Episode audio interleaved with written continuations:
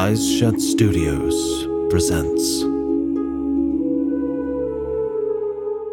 The Book of Dovus Winds of the Weststones.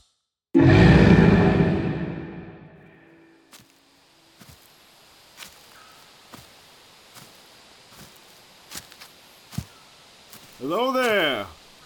That book you got on your back. Wouldn't happen to be the new heir, would you? That I would, friend.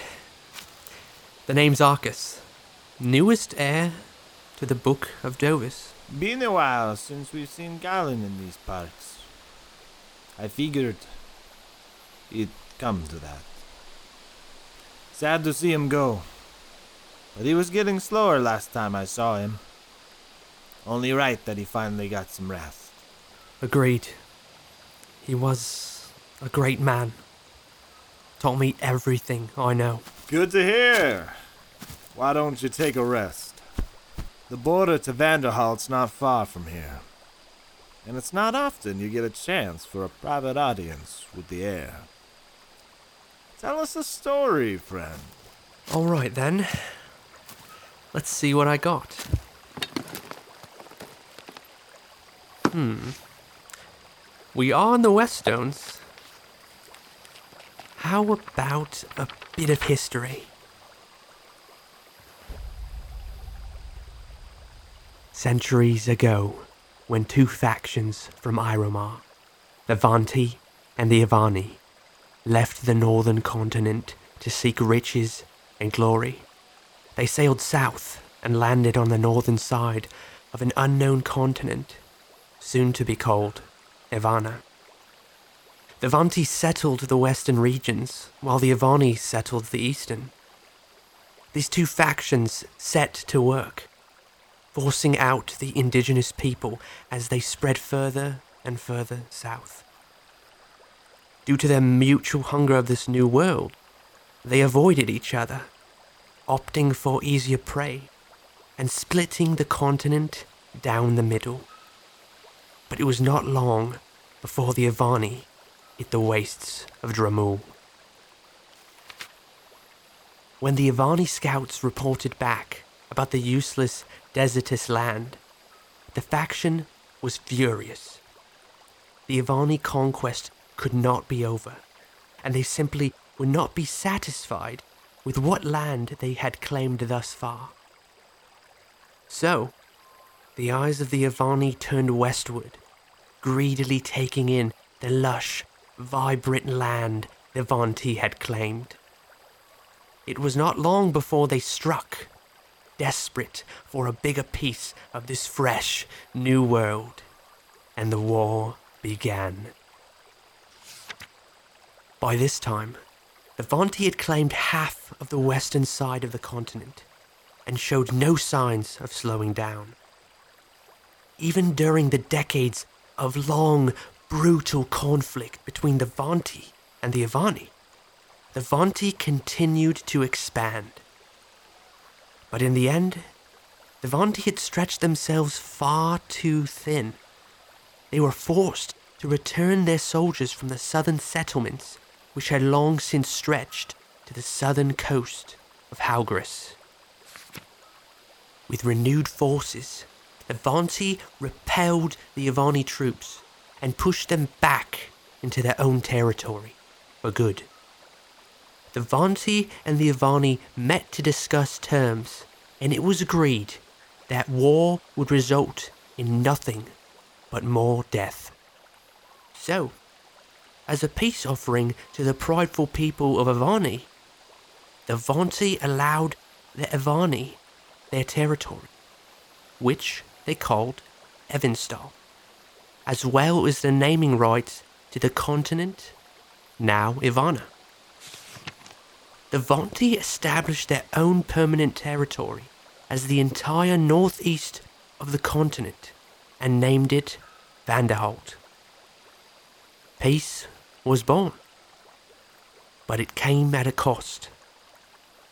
Fearing that war might reignite at any moment, the Vanti knew they could no longer control their southern settlements by returning their troops there. So, slowly, the indigenous peoples of the continent took back the southern lands, leaving only the northeastern regions of the continent under Vanti control. Within this region lay a peaceful people. Those in the far west of what was now the Vanderholt Kingdom established themselves early on, right after the arrival to the continent, and saw little to none of the conflict waging over the last few decades. Instead, they grew to love the wide fields, dense forests, and crashing waves that they made their home, and the creatures within them. This land was known as the Weststones. In the Weststones, there's a saying that goes, Wherever the wind takes you, you must follow. These days, it is well known, and the people swear by it. But during that time of conflict and the collapse of the Vanti Empire, none had ever lived it more truly than the young heir to the Weststones, Christine Fjorta. The Fjorta house stood as the reigning family of the region, and their castle, the capital. They were kind people, loving to their subjects and adoring of their lands. And the love they gave was received in kind, though to none other so fiercely as the Fjorta's only child, Christine. Little Christine Fjorta was beloved and doted upon by all who knew her, and all knew her. She had a smile that sent winds of joy winding through the countryside, and a laugh that melted the soft winter's snow. But it was not only the people of the Weststones who cherished her. Christine spent her days wandering the lands of the Weststones. In the mornings, she would walk the glimmering beaches or cut trails through the seas of rolling grass fields. Then she would climb the grandest boulders and slip through the endless forests as if a wind through the trees. And everywhere she went, the creatures of the Weststones joined her. They gave chase when Christine would run in glee and gave shelter when she no longer could and then she would lie on her back and rest with her friends all around her, breathing in the sweet, gentle sigh of the world. But without fail, each day she would visit the ones in the woods who loved her most. A sweet, calming wind would rouse her from her spot on the forest floor and guide her to where the wind calls home. A great, sprawling clearing hidden in the dense forests north of the Fjorta Castle held a massive, natural stone monolith hundreds of feet high. Centuries ago, it was hollowed out by the living spirits of the wind, the ripple dragons, and to this day it remains their home. All creatures of the Weststones are loved and revered, but none more than these majestic beasts.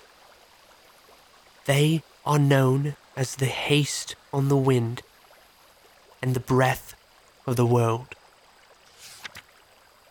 Long ago, the ancestors of these mighty lizards developed an exoskin, a strange elastic membrane surrounding their bodies which they naturally exhaled into, expanding like a bubble. In many cases, these creatures would simply release the gas through slits on their sides as they continued to breathe. But when it came time to hunt, they would allow their exoskin to fill until the gas built there lifted them off the ground and carried them to the tops of the mighty oaks above.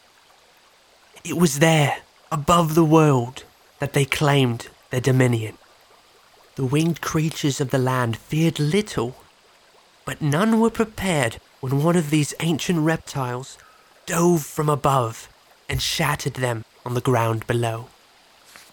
Over thousands of years, these cunning creatures honed their craft, developing dozens of slits along their exoskin and at the very ends of their tail, as well as threaded muscle throughout, which allowed them to open and close each slit at will. With unbelievable breath control, they learned to intake air and exhale in bursts, creating rippling pockets of gas that would run down along their bodies under their exoskin. And just like that, the Ripple Dragons were born. With a charging leap and a massive breath, the Ripple Dragons launched themselves into the skies, releasing the first pocket of gas out of the slits at the end of their tail and legs, jetting them up into the air. Once there, these extraordinary beasts kept their maws wide open, maintaining a steady flow of air and exhaling in constant, controlled bursts as ripple after ripple of gas flowed down their bodies and they were expelled in just the right places to maintain their flight. The Ripple Dragons had finally claimed the skies for their own, a legacy that to this day has been held with honour and grace. Christine Fjorta looked up in awe at the breathtaking natural stone monolith and the ripple dragons that darted and danced around it. No matter how many visits, no matter how many days spent among them, the wonder in her eyes never ceased as she beheld their beauty. And the ripple dragons loved her for it. They treated young Christine Fjorta as one of their own and happily took her to the skies with them. For the wind never bores of the world, it simply dances through it with wonder in its eyes. But one day, a dark shadow crept up from the southern seas below the Weststones. Being cast out by the indigenous people after the collapse of the Vanti Empire, Vanti citizens of the southern settlements turned invader and pushed northward, demanding land from their cousins of the north. On news of their arrival on the southern Westonian shores, the House of Fjorta sent word offering what they could to their long lost relatives. But to the invading people, it was never enough. Under a hollow moon, in the pitch black of night, the Vanti invaders struck against the Fjorta's humble keep. In moments, it was overrun as foul, ruthless beasts of men were sent to drag the royal family of Fjorta from their beds. The cries could be heard ringing through the land, carried by the wind to the ones who loved it most. Christine Fjorta woke with a start in her spiral tower at the sounds of panic and horror from below, and the crashing of men through the great doors of her tower entrance. They were coming, rampaging up the stairs as if ravenous to the point of madness. Dread filled young Christine Fjorta as she rose from her bed and stood frozen in the center of her chambers. With a crack and a snarl, the door to her room split and splintered into pieces as great, hulking men with dark, hungry eyes forced their way in. Little Christine Fjorta stared up at the monstrous men in panic, trembling in bone shattering terror, until she felt it. A light, calming breeze flowed in from the open window behind her, wrapping itself around her as if a reminder of the land she loved and the love she received in kind.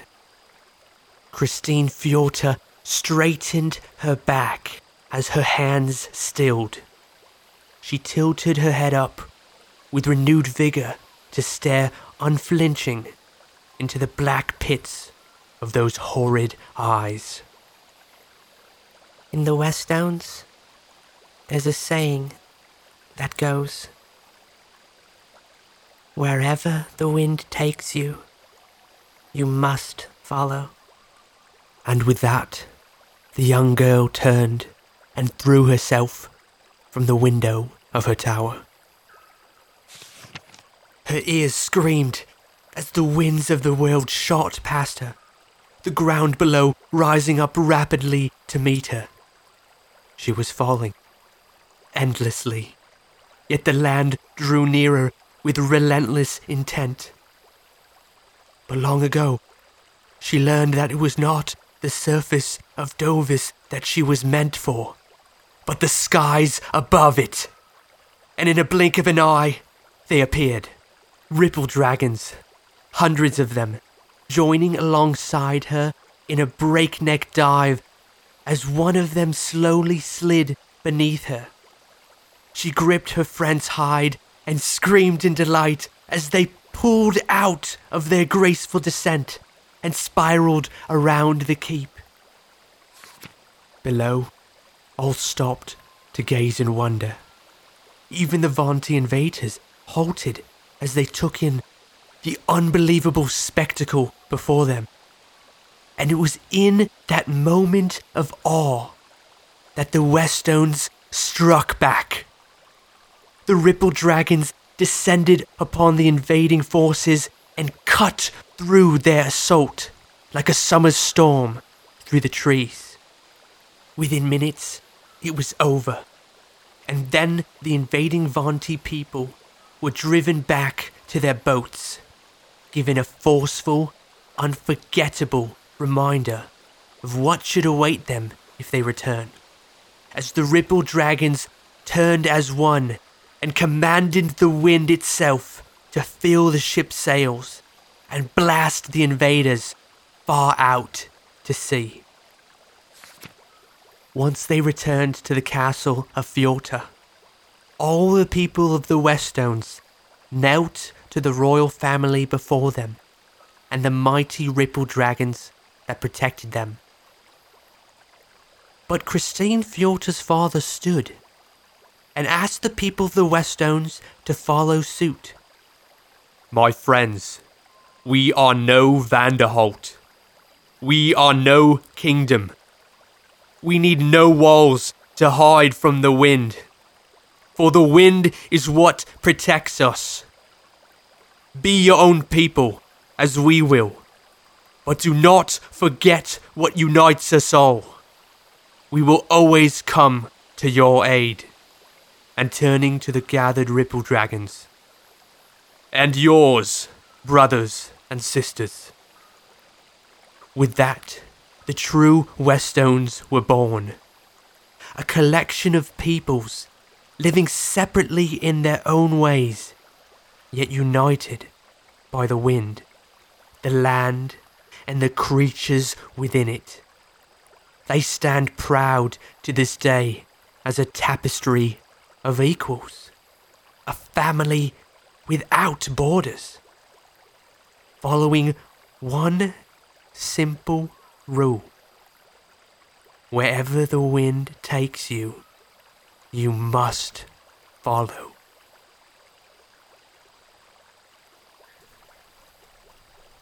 It's just as I remembered. You do Galen proud, lad.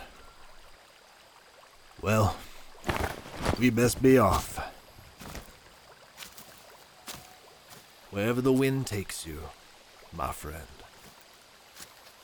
Wherever the wind takes you. This has been the Book of Dovis Winds of the Weststones, a Fenrir tale. Written by Ryan Tippins. If you've enjoyed the journey so far, like, comment, subscribe, or its equivalents on your chosen platform to keep up to date with Fenrir and Rowan's journey through the Avarian jungle. as well as the history and side stories that stretch beyond it. If you'd like to contribute and help fund Fenrir, please visit the Eyes Shut Studios Patreon and get rewarded with additional lore and content, including side stories available nowhere else. This episode featured Luca Antelic Saban as Arcus and Ryan Tippins as Joan and Gret. Special thanks to our lore master and head of world design, Jeremy Tommins. Thanks for listening.